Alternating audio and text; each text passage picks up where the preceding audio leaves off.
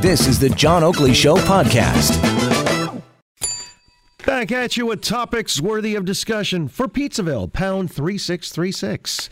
So, panel, I've got to ask you because I thought this was re- rather instructive. Karen Wang, Liberal candidate in Burnaby South, was forced to walk the plank earlier this week. She tried to petition the the well, the prime minister and the party to have her back as the candidate after she had tweeted some things on uh, Chinese social media, as it were, and uh, about Jagmeet Singh being of Indian descent.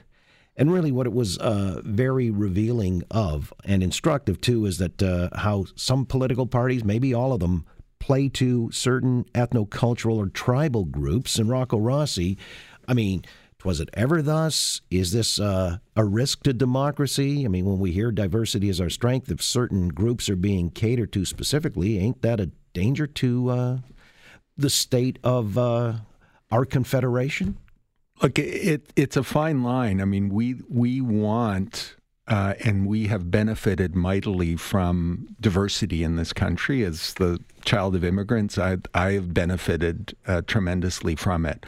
But we've also benefited from the fact that we've come to a country with incredible values uh, and incredible norms that have helped the country to be um, what it is a beacon to uh, to the world. And um, the sort of you know dog whistle um, on a call to the blood in specific ethnicities is not something that does anyone any good at the end of the day. And and this is as someone who you know in in my youth was part of filling buses for nomination meetings uh, and you know going within my community within our churches within uh, our community centers to um, to do that and and I hope we can leave that behind. Oh, all right, that's interesting. Now, Adrienne, I mean, mm-hmm. uh, what do you make of this phenomenon? Because it's been practiced by, I guess, most parties, all parties, right? Mm-hmm. Uh, it, it is. It's like you know we talk about certain fabric of our political you know discourse. This is very much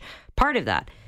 I agree with Rocco, you know, child of immigrants and the benefits that this country has given us and provided for us and affords us a, a, wonderful future and all of those things. But that doesn't take away from the reality on the ground when it's a contentious nomination.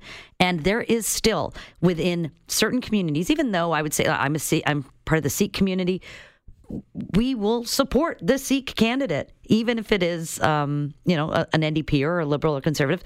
There Seriously. is sort of this in, in, in, in this notion that we you know, it's one of our own, right? Mm-hmm. And then someone within. But I don't think that that is, it's not a perfect thing. Uh, there's no real statistics on it. This is sort of the thing you talk about. Oh, let's support our own guy or gal because they're part of our community. I think that if you do generally look at it, conservative, left, right, center, um, Chinese community, Indian communities, uh, they will vote on um, in some cases for the for their for their person uh, based on their cultural value background, but I think the vast majority are still going on partisan lines. So I don't think that this is as bad as people make it sound to be. Does that make sense? Well, uh, all right. I, am taking your word for it. so you're really supporting Jagmeet Singh, is what you said indirectly. As a Sikh, I am very proud of the fact that a turban man is a leader of a, of a national party. There's no question. Will I ever agree with anything that he says? No. Mm. so you must have supported Justin Trudeau in India then. I wonder if Justin Trudeau still likes uh, Chinese basic, uh, you know, the, democracy, the, the democracy. or no, not, no, that's actually basic dictatorship. basic dictatorship. I was just thinking of uh, Guns and. Huawei spying on us yet? Sorry. Uh, always, never stop. Right. let me ask Cheri about that. I mean, it leads to a certain type of ghettoization, if you will, people living in silos. That's not the intention of, uh, you know, seeing everybody voting on certain shared values. So, do you see this as being problematic? What I she mean, revealed right, right off the bat. I mean, what she said was racist. It's it, right. independent of anything else. Um, and uh, the party made the right call in saying no. Uh, but uh, the, the, the plus side is I think political parties need and should want diversity in their ranks. They need to be running people of color. They need to be running people uh, with of different ethnicities. They need to be running more women, um, more LGBTQ people. We need diversity. Okay, so, but this is so actually at, counter diverse. Well, in in you know it's well. She's not, having the no. She's a, uh, a, uh, petitioning or trying to appeal to the Chinese vote along ethnic lines rather than along oh, policy. Well, she what not not that she was appealing to Chinese voters, she was dissing somebody else because of their ethnicity and their Drawing race. I mean, that's that's racism. Um, but I mean, I think diversity is a good thing, and I think you know political parties uh, are engaging in it now where they weren't before. We have to remember our history. You know, there was a time when if you were a person of color, you didn't get elected. If you're a woman, you didn't get elected, et cetera, et cetera. So, um, so there's you know, it's it's complicated. Do political parties look at that? Of course they do. They want to win. At the end of the day, it's about winning. You know, And they raise money. and they raise they do. money A lot that of money. way. Um, and and do we wish it was a little less crass? Yes, absolutely. Right. But it ain't, and that's why it was very revealing. And so uh, now the, the Liberals walked away from it, but I find that to be somewhat disingenuous. Here's something else when it comes to divided loyalties. Uh, we've had this report out of Nairobi, Nairobi Kenya, this uh, deadly hotel attack that happened earlier in the week. Now it seems that uh, a Canadian national has been uh, connected to it, suspected of helping extremist gunmen stage this deadly attack. If you've got somebody with a dual citizenship and they do this kind of thing, they're involved in extremist, radical, uh, terroristic activity, would you strip them of their citizenship or revoke it, Rocco? Uh, if if it's proven in court, uh, then absolutely, I would have them. I would have them suffer the consequences of their of their choices, and not uh, then be a backstop. Up to that moment, I think it's the duty of of uh, of a country to defend its citizens and to make sure that they have. Um, uh, they have proper uh, proper counsel, et cetera. But if it's determined in a court of law with due process, then I think they've given up their right. Do you? All right. So the consular official there from, or the embassy official doesn't go and visit this guy in the joint and uh, try to help him come back to Canada and serve out his time or do any kind of a extradition treaty with, in this case, Kenya. Uh, would you just cut him loose, Adrienne? Well, I would, but there is that due diligence that has to be done. You, uh, they are still a citizen.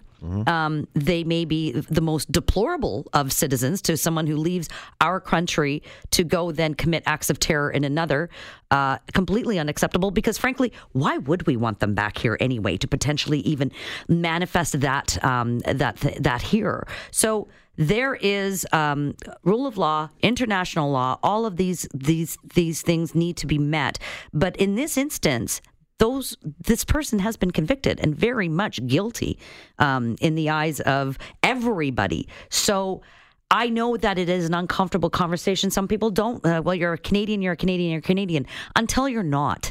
And I'm sorry, you've abdicated your um, your citizenship, your right to be a Canadian when you Disqualified do that. Yes, Cheri, you're quickly, you think? Yeah, um, due diligence. Absolutely, I agree. Um, if uh, you know, they have to be proved guilty first before any action's taken.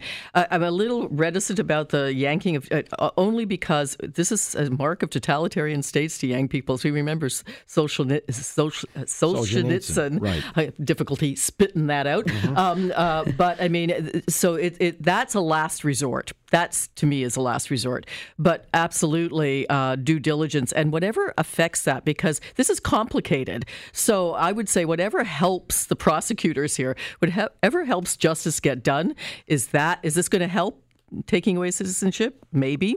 Maybe it won't. Whatever helps them get justice done, that's what we should be on the side of. All right. And it brings to mind earlier this week the report that uh, one of these ISIS executioners and propagandists was also uh, reared in Toronto. Yes. And so, uh, yeah, good luck to us uh, bringing him back. Who knows? There might be a settlement awaiting. And but and it's uh, I mean I, I I take the point about Solzhenitsyn, but Australia, not exactly a totalitarian state, has on several circumstances stripped Yes. uh, dual citizens because of these circumstances. they have. And Solzhenitsyn, wasn't he living in Vermont for a while? I believe that's where he settled. He was in Vermont. We'll come back. There are more topics worthy of discussion with our panel Adrienne Batra, Rocco Rossi, and the Reverend Dr. Cheri DiNovo on The Oakley Show, Global News Radio, 640 Toronto. Thanks for listening to the John Oakley Show podcast. Be sure to rate, review, and subscribe for free at Apple Podcasts, Google Podcasts, and anywhere else you get your on demand audio.